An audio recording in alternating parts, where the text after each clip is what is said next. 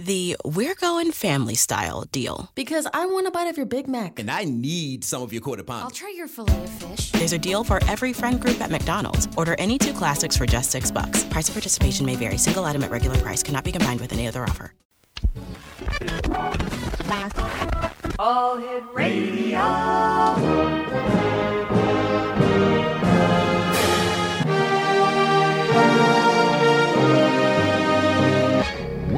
To the X Zone, a place where fact is fiction and fiction is reality. Now, here's your host, Rob McConnell.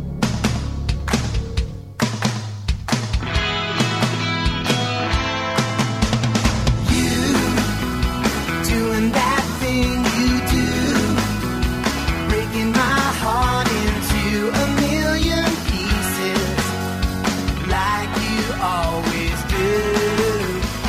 And welcome back to the Zone, everyone. Yes, I am Rob McConnell, and we're coming to you from our broadcast center and studios in Crystal Beach, Ontario, Canada.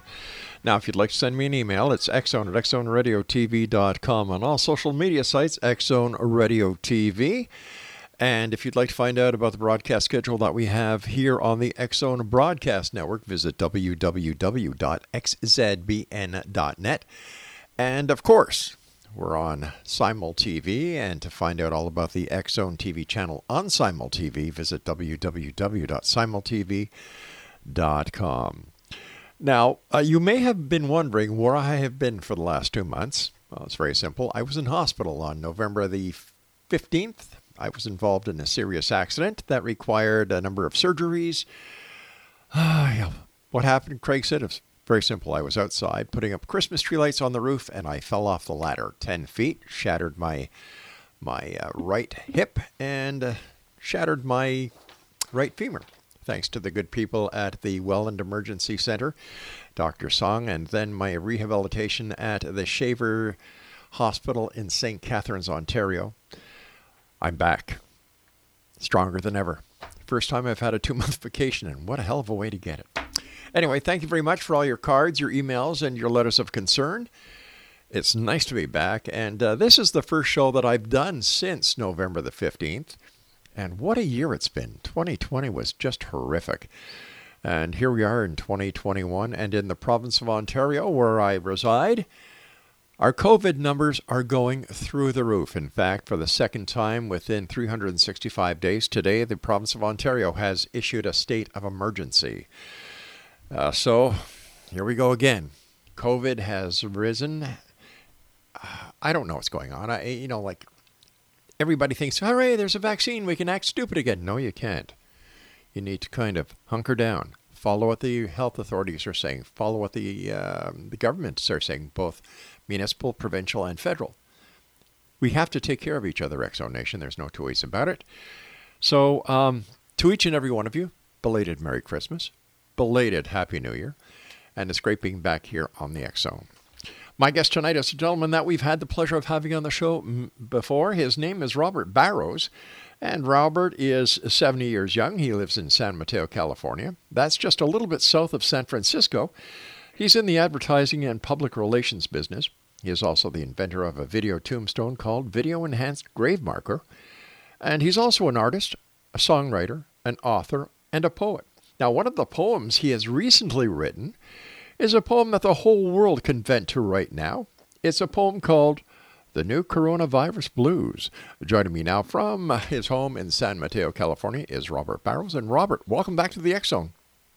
Thank you, thank you, and I'm glad you're feeling okay. That's I'm glad you're better. Uh, thank you, my friend. Uh, so tell us about your, your poem. I, I think that we should start off this segment about the poem since the coronavirus is not getting any better. So tell us, what was your inspiration? I mean, besides the coronavirus? And uh, can you read it to us? Well, I, will read it to you without the first two lines because the first two lines are a little uh, uh, risque. yeah, risky. uh, but that's how I thought about it. And you know, like when you found out that you can't go outside, you can't shake hands, you can't say hello to someone, you can't hug someone. Yes. That's the new coronavirus blues. So to give you an idea of what it sounds like, you know, it's funny. I was going to write this. It basically, it was designed to be a song. Mm-hmm. Uh, but if I sing it, you know, it wouldn't make sen- sense if somebody famous sings it. Uh, it might, but I might, I might just for your audience, just sing a few bars of it. Sure, we'd love just it. Just to have fun. Uh, no more touching, no more rubbing, just a lot of scrubbing.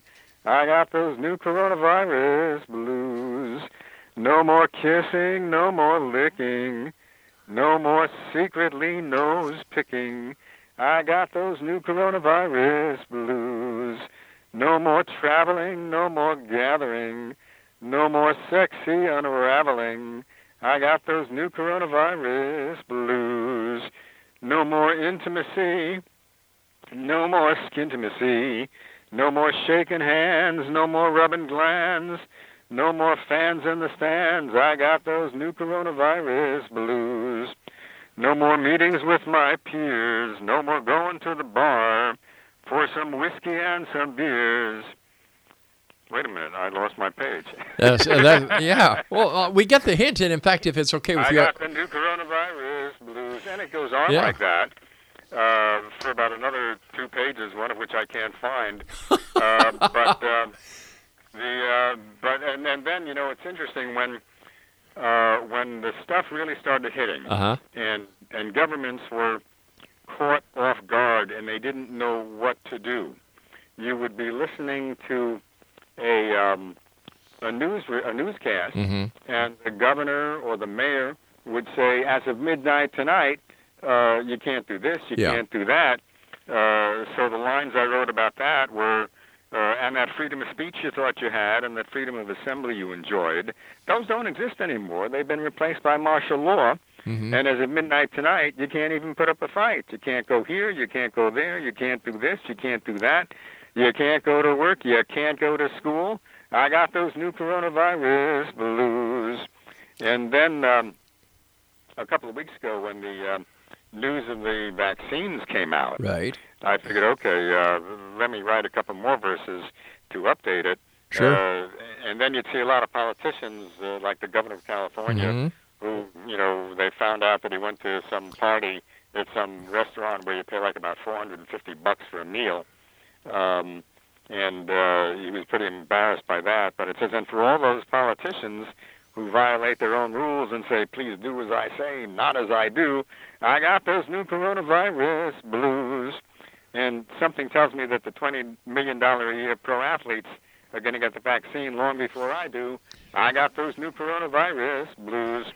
And, and what media companies can do, and you can do this if you'd like to do it with the Zone, is you can post the whole poem online and let people add in verses of their own and make it the longest running poem in the you know universe in 20 different languages.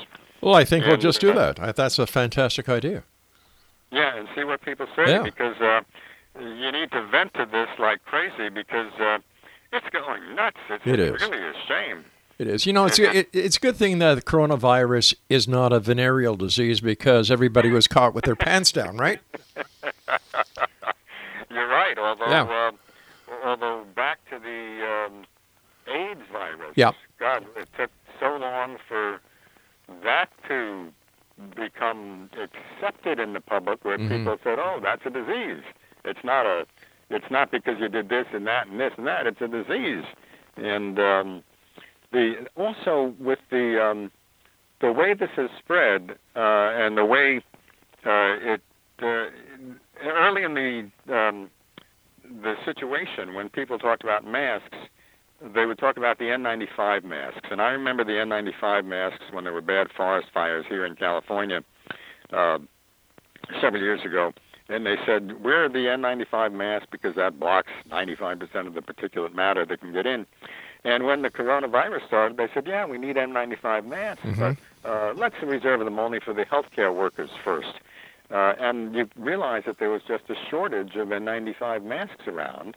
And the other masks, despite the facts what people, despite the fact that people say, well, they're effective, well, they're really not as effective as the good masks would be. Exactly. And it's airborne. It uh, uh, it just goes everywhere. So it's it's it's uh, it's horrific.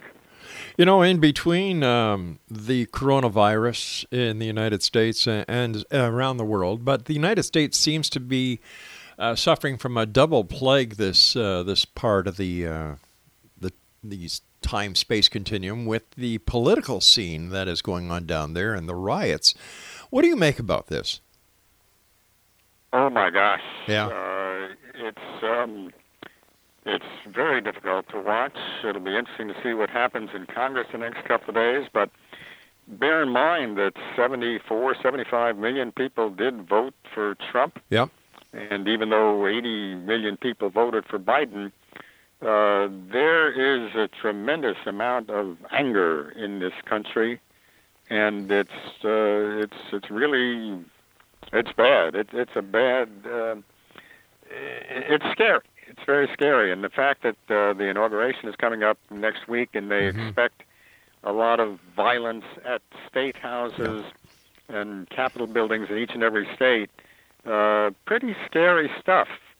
Um, and um, it, it's hard to watch on the news every day. It's very hard to watch, and uh, uh, it's it's it's bad. It is. It's it's a, it's a bad situation.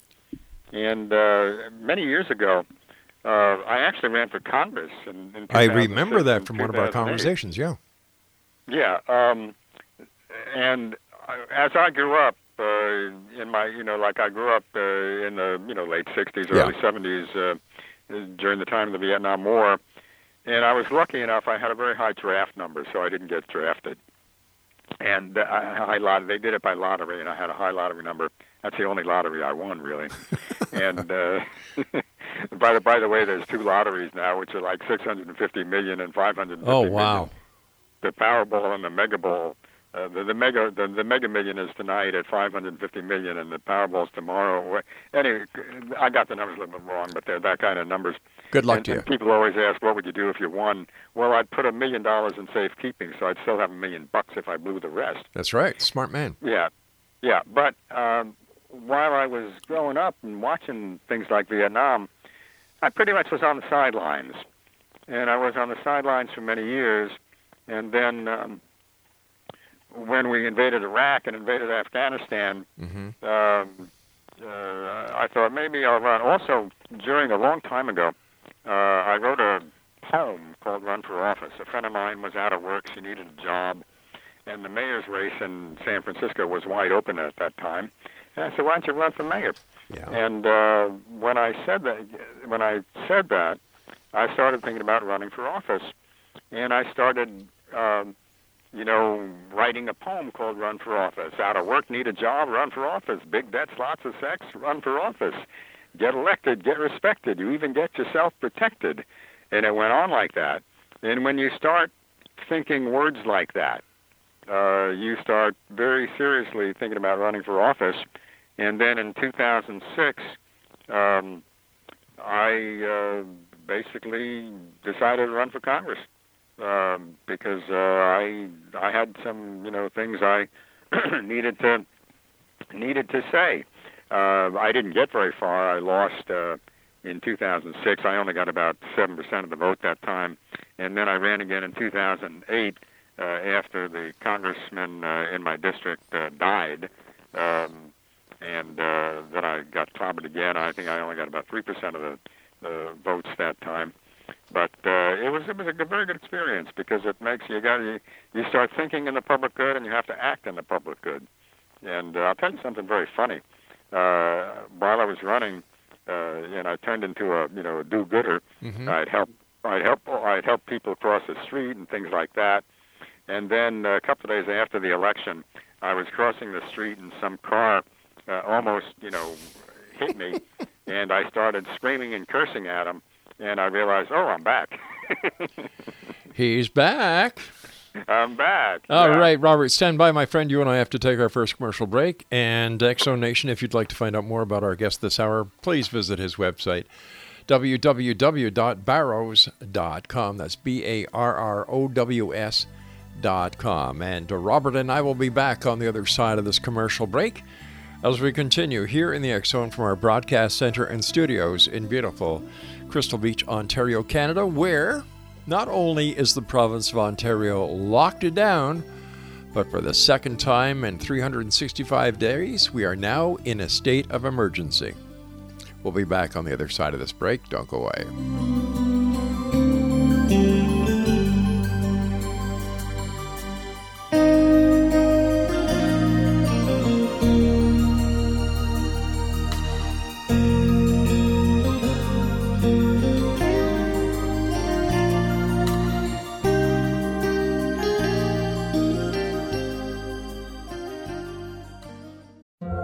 Have that friend who wakes up early to go get everyone McDonald's breakfast, while the rest of us sleep in.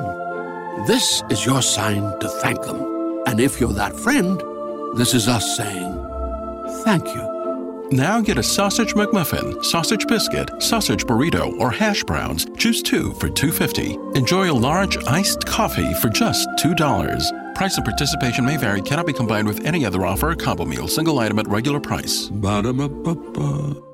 At Kroger, we believe it takes the right team to bring you the freshest produce. That's why we partner with farmers who grow only the best. And that level of teamwork means better, fresher options time and time again. Working with farmers is what it takes to be fresh for everyone. Kroger, fresh for everyone. It's the big $10 sale, so mix and match and get two, three, four, five, or even 10 for $10 with your card. So many great deals. Kroger, fresh for everyone.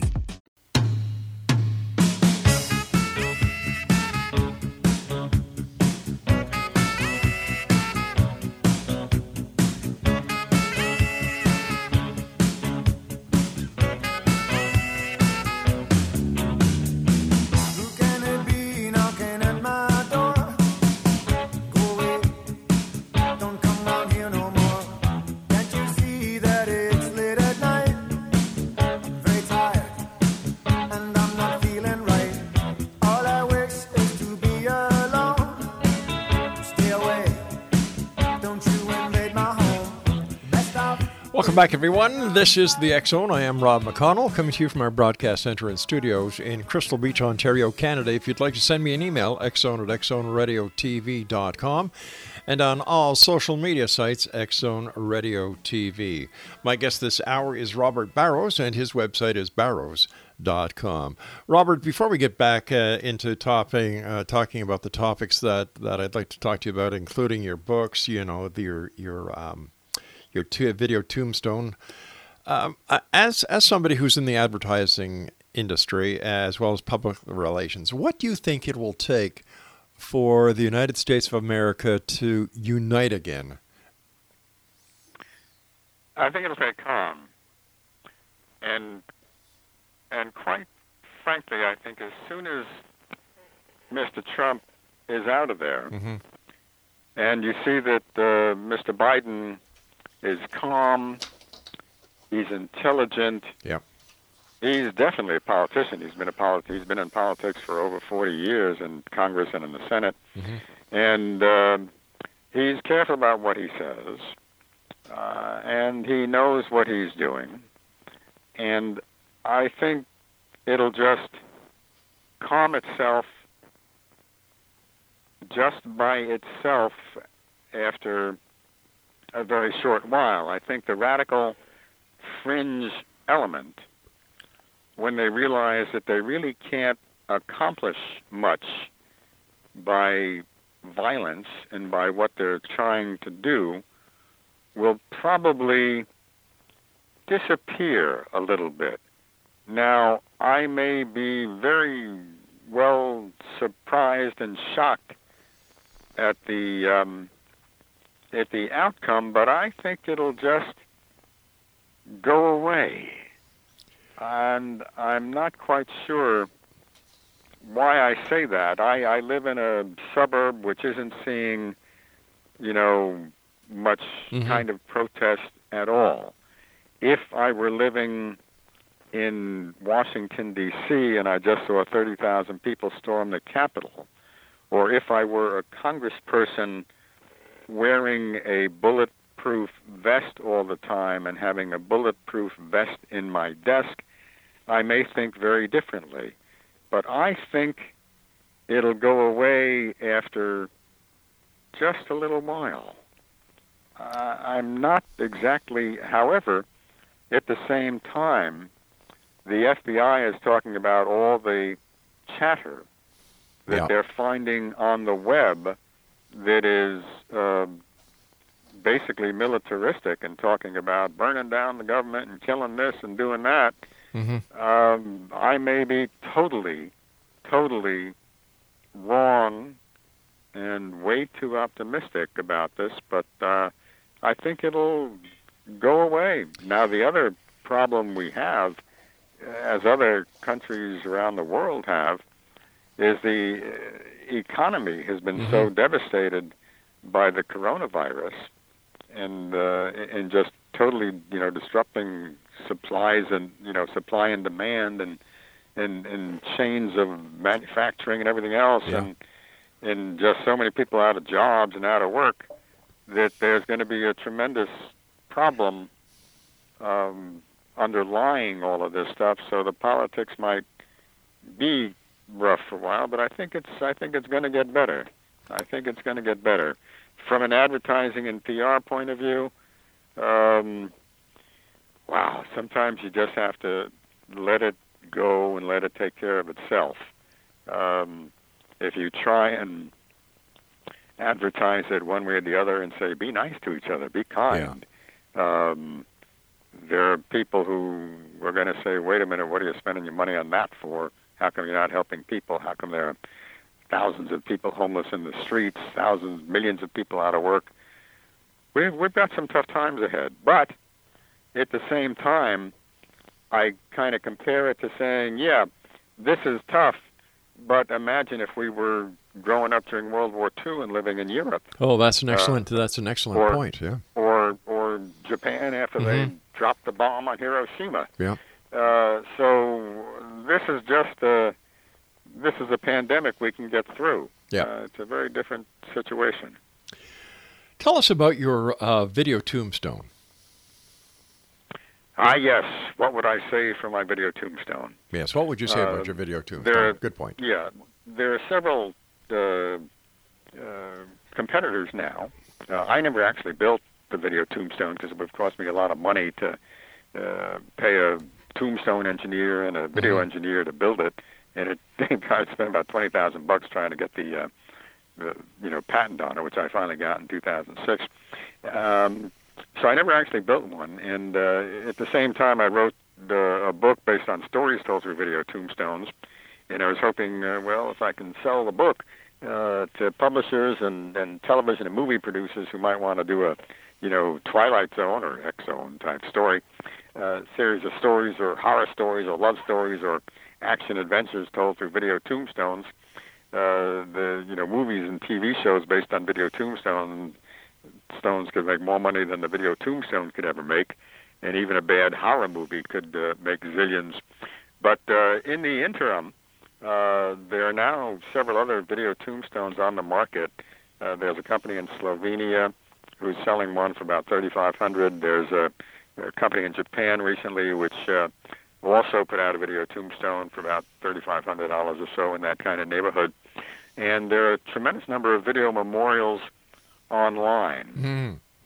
and and video you know basically you can go online and leave your whatever you want to say Yeah. and uh, that's that's a lot cheaper than it's going to be for video tombstone and a perpetual care fund that uh, takes care of the video equipment throughout eternity so the video tombstone uh, as the technology has has improved where you know like the, the video tombstone I was going to be selling really would have cost about twenty twenty five thousand bucks Wow. by the time you finish. Well, what would happen is the the a tomb uh, the tombstone would cost about five thousand bucks, and the video equipment, weatherproof video equipment, would cost about five thousand bucks.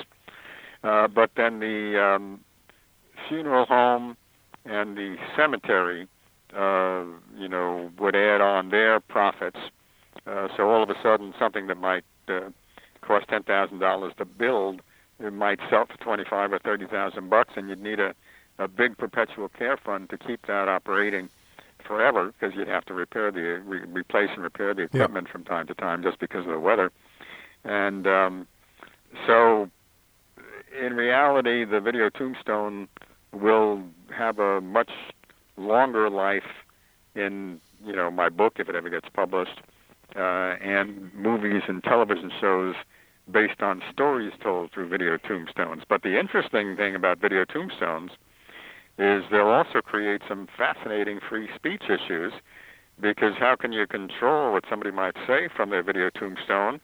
And will it be truth or lies? Mhm. What if they say something that's true or not true or not so nice about you? Uh, what if they make? What if they confess to a crime? What if they make an incrimination? Uh, how can you pull the plug, and, and whom can you sue? And, and worse yet, how can you collect? The guy's dead. Uh, so there'll be some very interesting free speech issues uh, arising from beyond the grave through video tombstones, and it'll it'll change the way we look at uh, life and death. It'll change the way that history is told, uh, because now you'll be able to get the stories straight from the person's mouth, uh, and whether they're telling truth or lies, that's that's going to be something people will have to decide. So it's going to have a, a major impact on some major aspects of culture as well as entertainment, and um, be interesting to see what happens. A lot of funeral homes right now during COVID are advertising that uh, you know you can't come to the funeral in person, but we can do the funeral for you online, Yeah. so your loved ones can visit with you, and uh, that that will probably the funeral industry knows all about the video tombstone, and and they might take a look at it more closely. Uh, How has- soon. and if I, and if I'm lucky enough to get the book published, uh, or somebody does a TV show on it, uh, that'll that'll make it happen. It'll the, the the show will build awareness for the tombstone. The tombstone will build awareness for the show. All that kind of stuff. All all right, but I, I can understand that a tombstone. Would this just be for a, a, um, um, a grave, or would this also be for somebody who has been cremated? You know, if somebody's cremated and the ashes are taken home, They um, well, they could do the video memorial online in that Yeah. regard. Uh, in a um, uh, in a in a funeral home where they've got a bunch of uh, cremated, uh, where they've got a bunch of you know file boxes with cremated remains in them.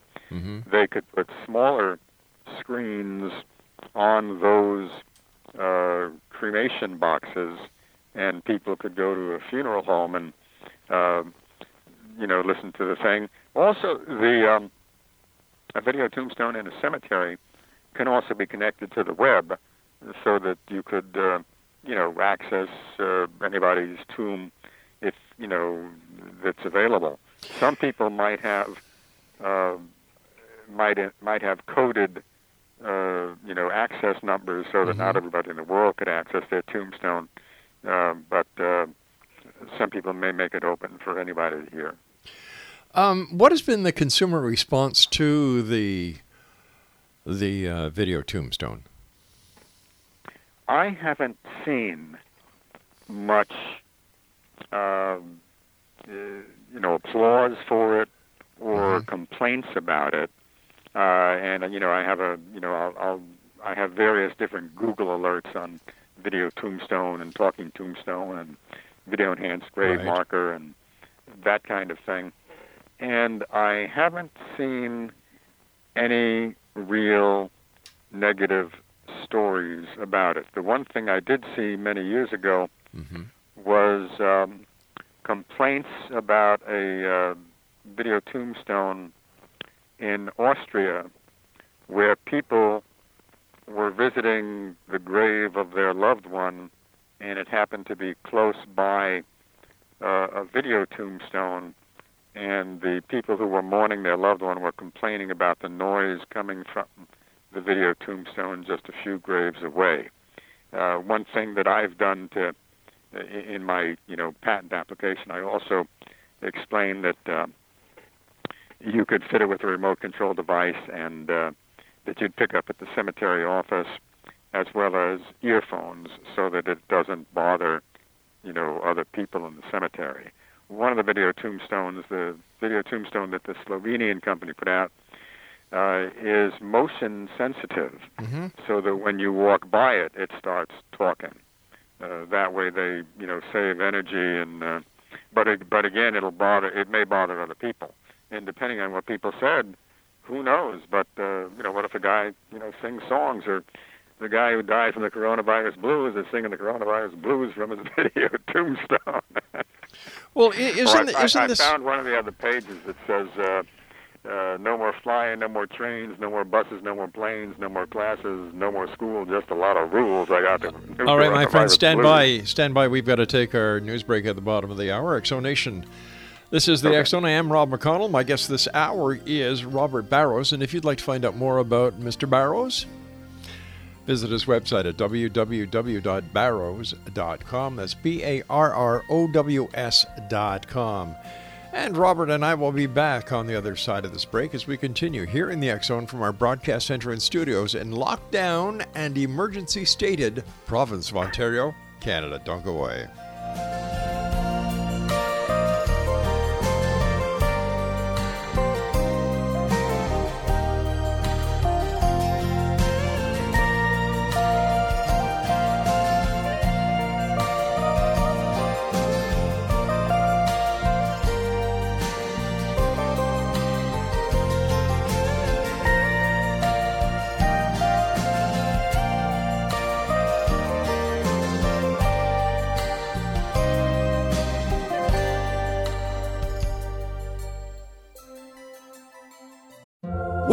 That friend who wakes up early to go get everyone McDonald's breakfast while the rest of us sleep in. This is your sign to thank them. And if you're that friend, this is us saying thank you. Now get a sausage McMuffin, sausage biscuit, sausage burrito, or hash browns. Choose two for $2.50. Enjoy a large iced coffee for just $2. Price and participation may vary, cannot be combined with any other offer or combo meal, single item at regular price. Ba-da-ba-ba-ba. We all have that friend who wakes up early to go get everyone McDonald's breakfast while the rest of us sleep in. This is your sign to thank them. And if you're that friend, this is us saying thank you. Now get a sausage McMuffin, sausage biscuit, sausage burrito, or hash browns. Choose two for $2.50. Enjoy a large iced coffee for just $2. Price and participation may vary, cannot be combined with any other offer or combo meal, single item at regular price. Ba-da-ba-ba-ba. Clap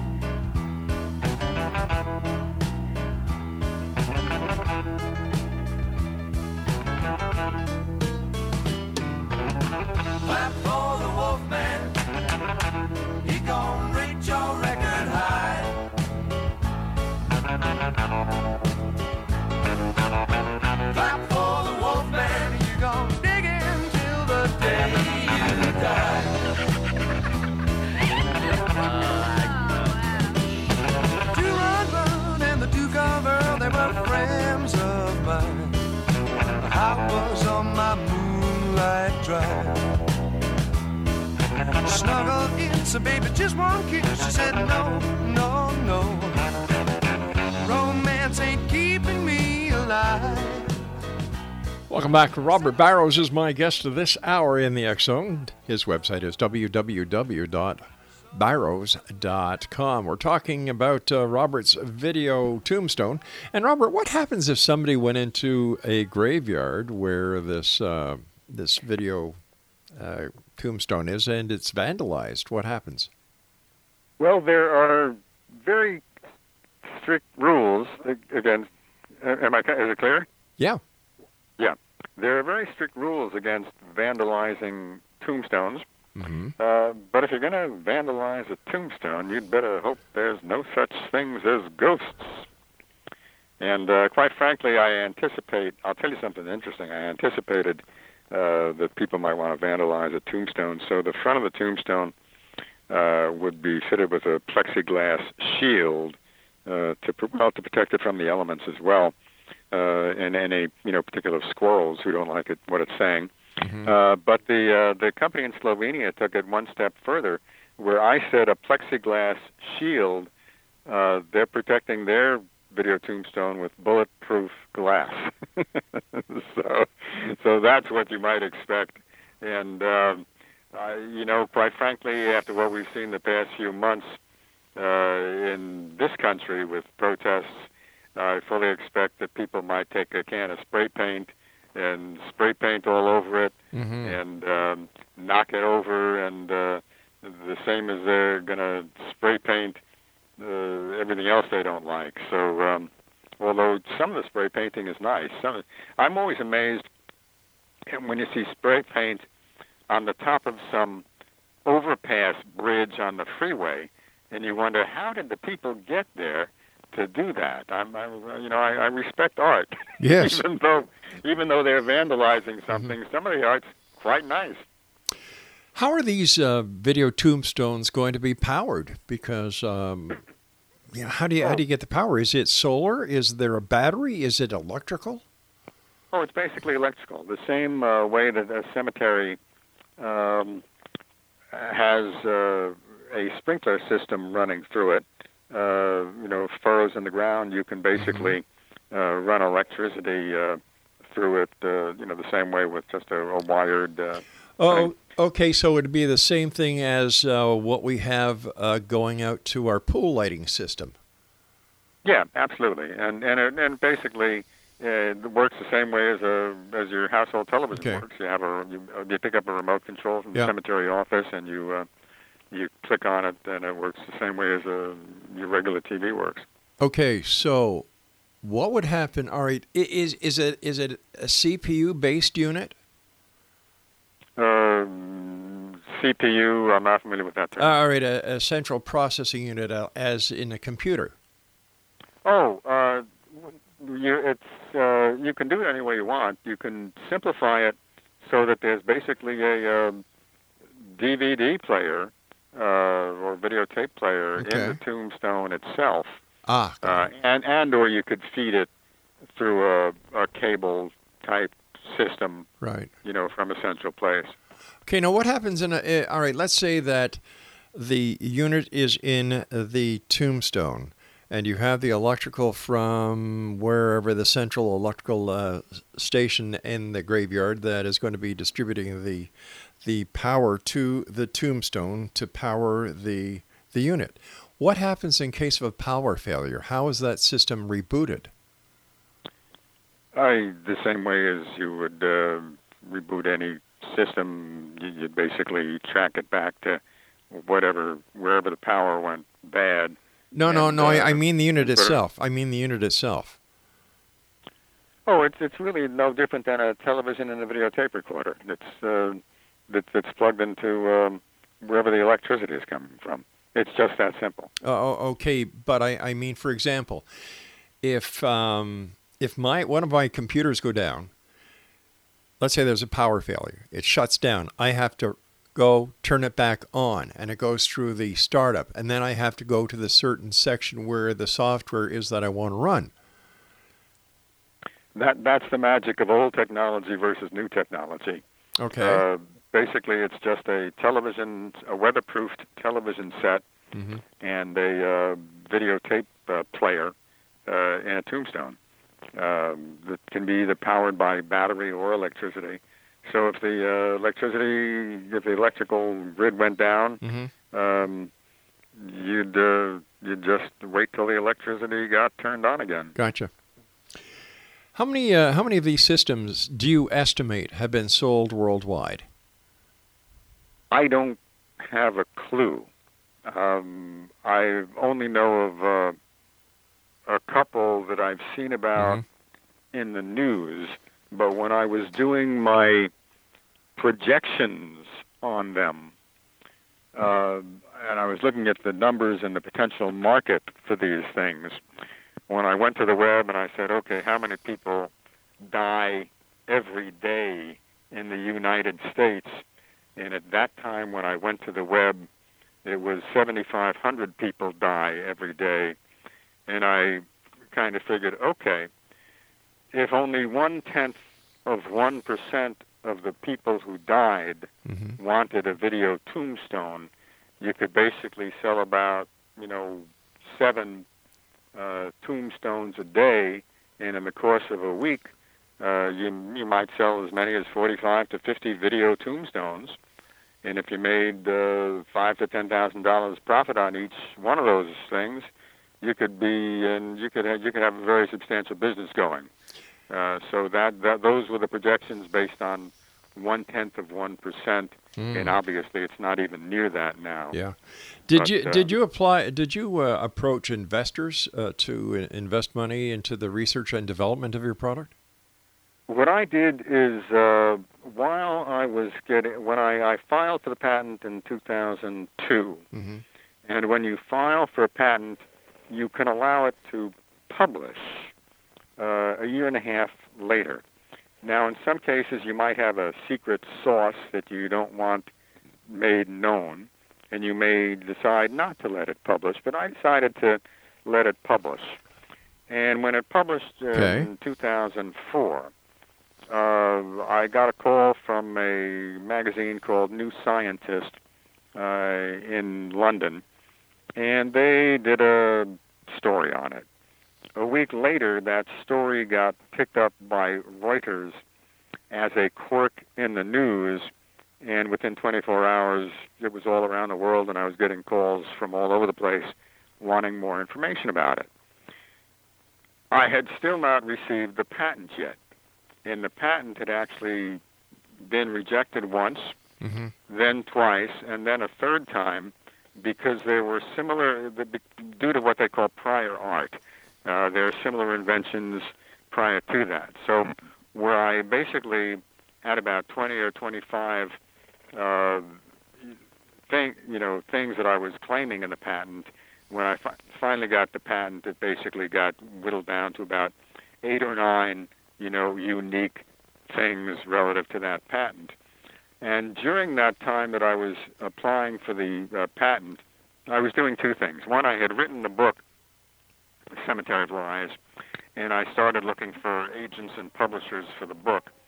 And I also basically started sending out letters to the uh, monument building companies, companies in the funeral industry, Mhm. uh, letting them know that it's patent pending. Uh, and I've also written a book. And then when I finally got the patent in 2006, I sent out more letters to the funeral industry. Uh, and uh, I'll tell you, I got some interesting non-replies. I got a letter from General Electric uh, that said that they have a policy of acquiring any patent on anything for a total of five thousand bucks. And since I just spent about twenty thousand bucks in legal fees trying to get the patent, I thought, well, maybe that's not such a good idea. Right. Uh, in retrospect, maybe I should have taken it. Um, the funeral industry, at least in America, is very interesting. Uh, it is dominated by three or four gigantic conglomerates Oh, really? uh, who operate under many, many different names, so that Mhm. your local funeral home, you know, it looks like it's a local funeral home, but in reality, it may very well be owned by a company called Service Care International or one of another, one of a few other uh, large funeral conglomerates. So uh, it was fairly easy for me to, you know, contact those companies and say, "Hey, I've got a patent on this. Would you be interested in acquiring the rights to the patent?" And uh, nobody was interested in it, and the uh, monument building companies weren't interested in it either. I got a lot of press in the uh, funeral industry, you know, newspapers and magazines, but uh, nobody was interested in that. And uh, at the same time, I was sending it out to Hollywood agents and you know literary agents, uh, talking about the um, entertainment possibilities of stories told through video tombstones, and uh, I wasn't able to make any headway there either. The only agent I had was an agent who really had no fiction contacts. He had a lot of nonfiction Right. contacts, and he, he wasn't really the uh, the agent that I needed to help make that happen. But uh, every so often, when I get a chance to send out another press release, uh, you know, related to uh, either Halloween Mhm. or uh, or any other uh, occasion, um, or National Inventors Month or any other thing, um, or, or there's some you know story that is relevant, I'll send that. Uh, I'll send out a press release about it, and uh, and unfortunately, I haven't been able to sell it yet. But uh, but there's always hope. There's always that's how the book ends too. There's always hope.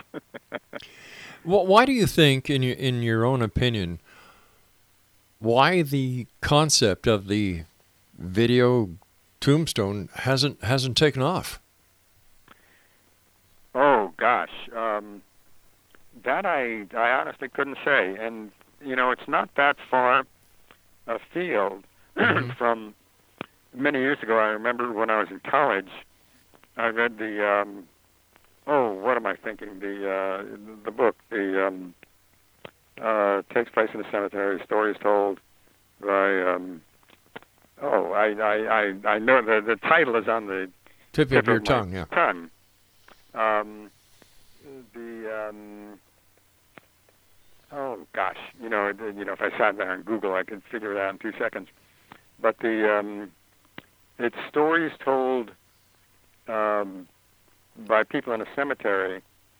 Um, and uh, the book, this book was written many, many years ago, um, and there was quite a famous book as well.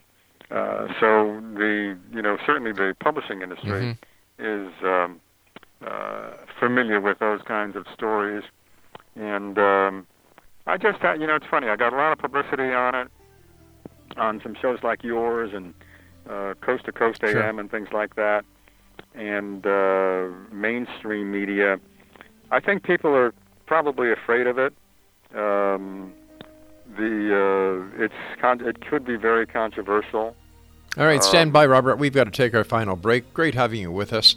And Exonation, if you'd like to find out more about our guest this hour, his website is www.barrows.com. That's www.barrows.com. This is the X Zone. I am Rob McConnell. We're coming to you from our broadcast center and studios in Crystal Beach, Ontario, Canada. And if you'd like to send me an email, xzone at xzoneradiotv.com and on all social media sites, Xzone Radio TV. We'll be back on the other side of this break as we wrap up this hour here in the Zone with our very special guest, Robert Barrows. Don't go away.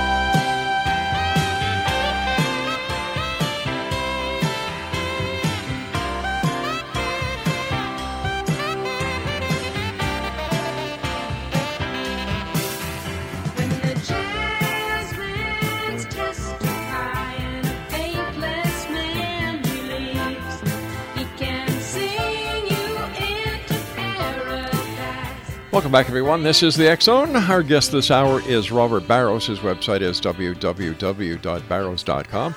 And for all of you music fans, uh, the bumpers we've played tonight are Men at Work, Who Can It Be? We've also played Guess uh, Clap for the Wolfman by the Guess Who, and of course, Carole King's Jazzman. If you'd like to find out more about the X Zone, our broadcast schedule, and what's going on behind the scenes here, just visit our website, xzoneradiotv.com. Robert, first of all, it's always a great pleasure talking to you. Um, tell us a bit about your book.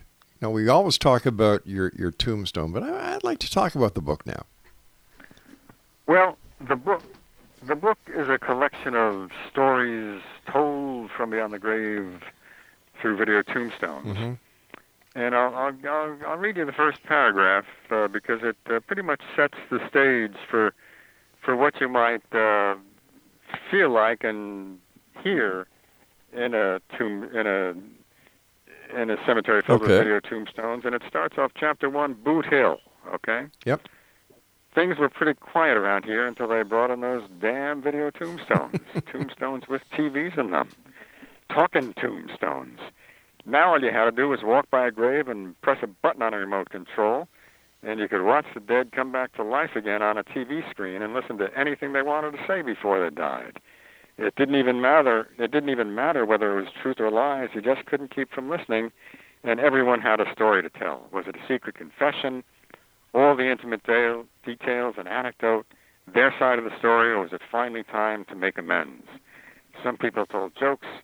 Some people sang songs. Some people said sweet things to loved ones. Sometimes all they said was a brief hello, and sometimes they said as much as you could fit on a disc.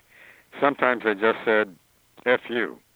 some of the people said awful things, and some of the graves were coded so only certain people could listen in.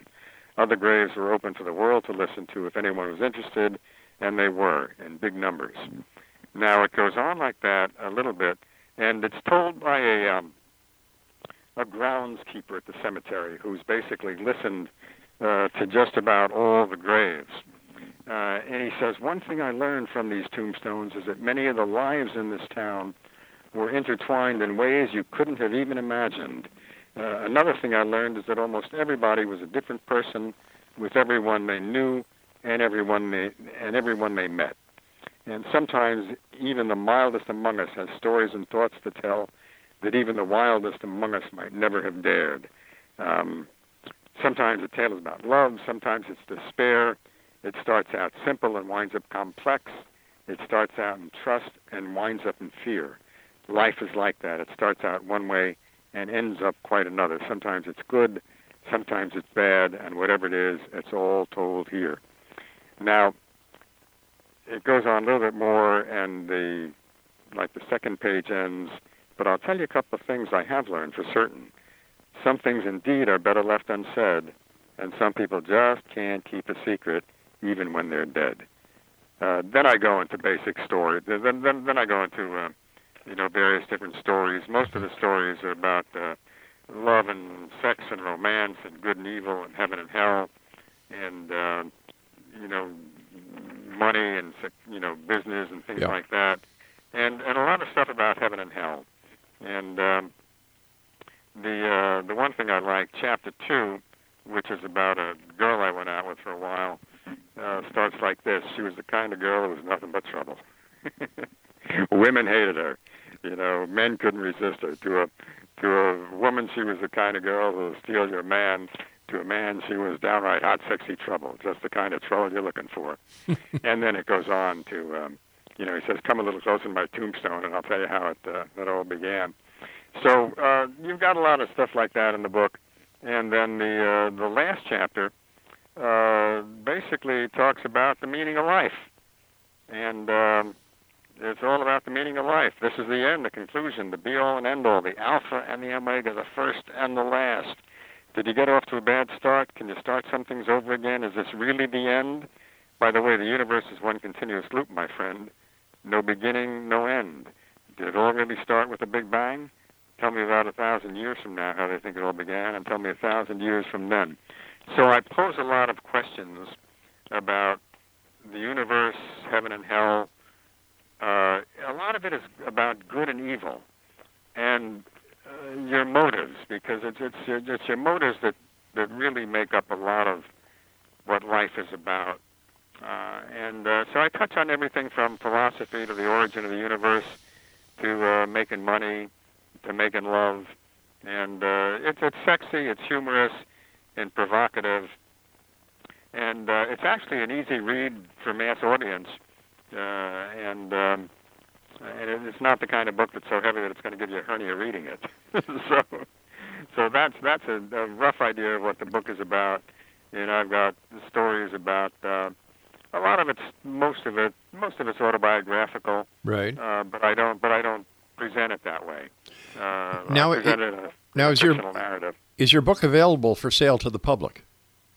Uh, no, uh, it is not. I did not uh, try and publish it on, you know, Amazon because uh, if I published there, you know, I wouldn't make much money on it. Um, I re- I'm really reserving it for a, a major, you know, for well, not necessarily a major, but a, pu- a, real live, legit publishing house, um, and or you know, a movie producer, as opposed to, you know, trying to publish it myself and uh, and finding out all I have is a garage full of books. I published a couple of poetry books on Amazon, which um, are among the uh, the worst selling books on Amazon. Uh, How come? And uh, How poems come? aren't even that bad. No, eh?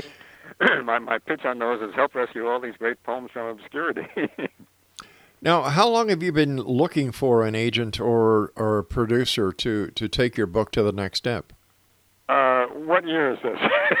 This is 2021. Yeah. 2021. I wrote the book in two weeks on a vacation at Club Med hmm back in 2002, and then it took me about six months to edit it and polish it.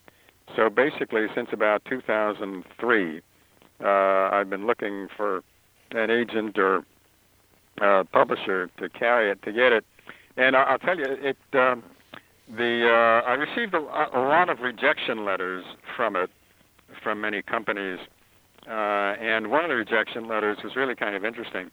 Uh, it said that uh, they decided to pass on the book due to the dark and disturbing nature of its contents. And I thought to myself, hallelujah, somebody actually read it because it doesn't really get dark and disturbing till about halfway into the book. And, and one of the chapters really is a little bit dark and disturbing. And maybe, you know, I'll let the publisher decide if they want to edit it down the road. Uh, but as I was getting all these rejection letters, uh, several years later, I actually wrote uh, an article based on, uh, which was a parody of rejection letters uh, called Literary Agents in Love, or 22 Ways to Say No to a Date Like a Literary Agent Says No. and uh, that article actually got published in about three or four different places. Wow. Uh, yeah. Uh, so one of these days I'll find a company that says, "Hey, this is exactly what we're looking for," and uh, and uh, there's still hope. There's always hope. Why do you think the public in uh, the year 2021 and, and society in general has a a fascination with death? They're afraid of it, but they're still fascinated by it. Uh, what what did I hear on the news today? It was something. It might have been an ad, or it might have been a pro. I think it might have been a promo for something. Um, you've only. Uh, no, I think I may have saw. I might have seen it on the web. Somebody posted something that said, um, you know, death just happens once.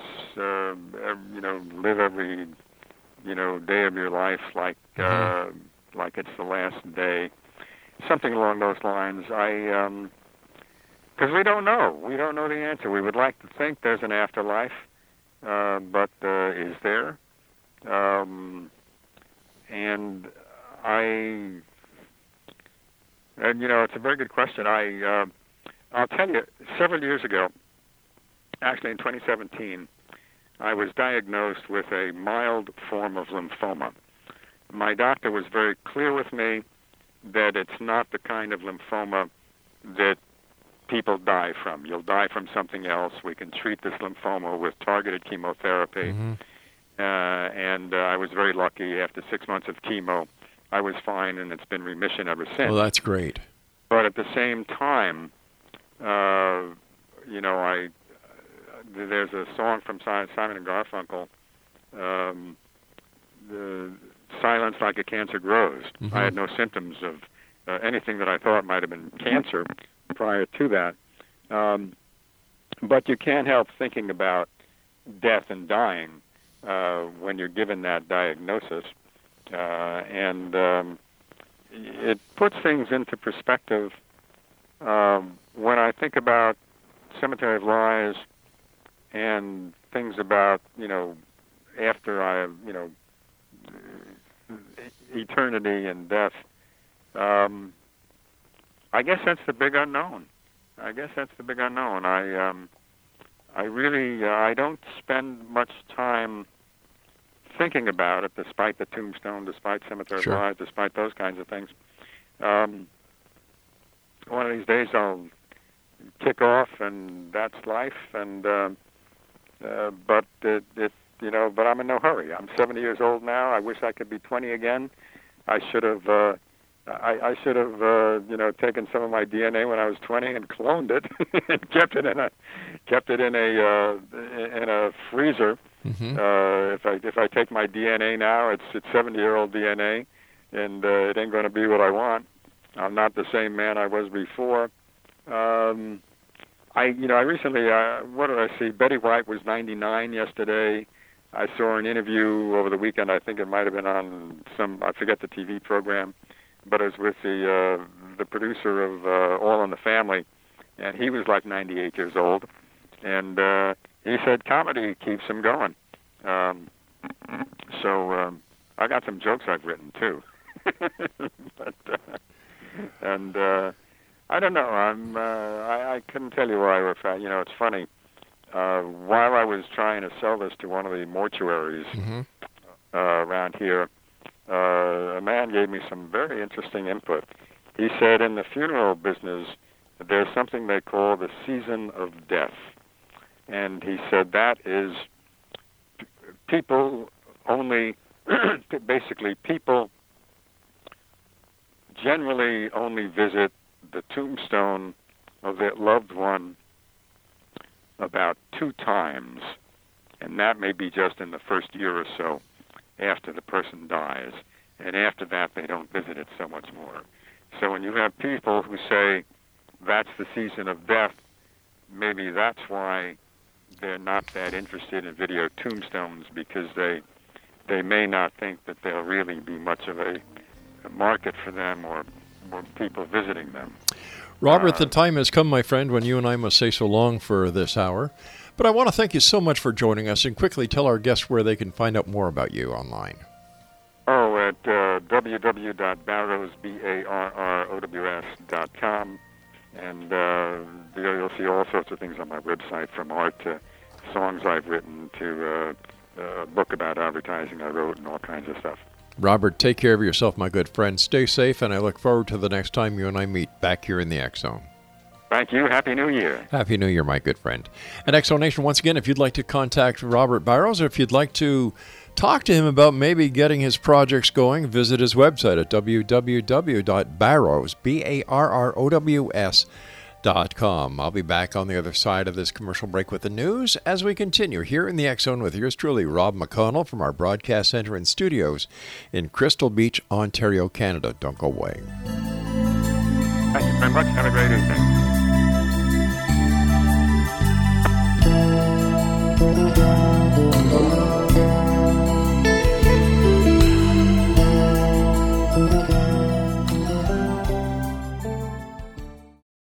We all have that friend who wakes up early to go get everyone McDonald's breakfast while the rest of us sleep in.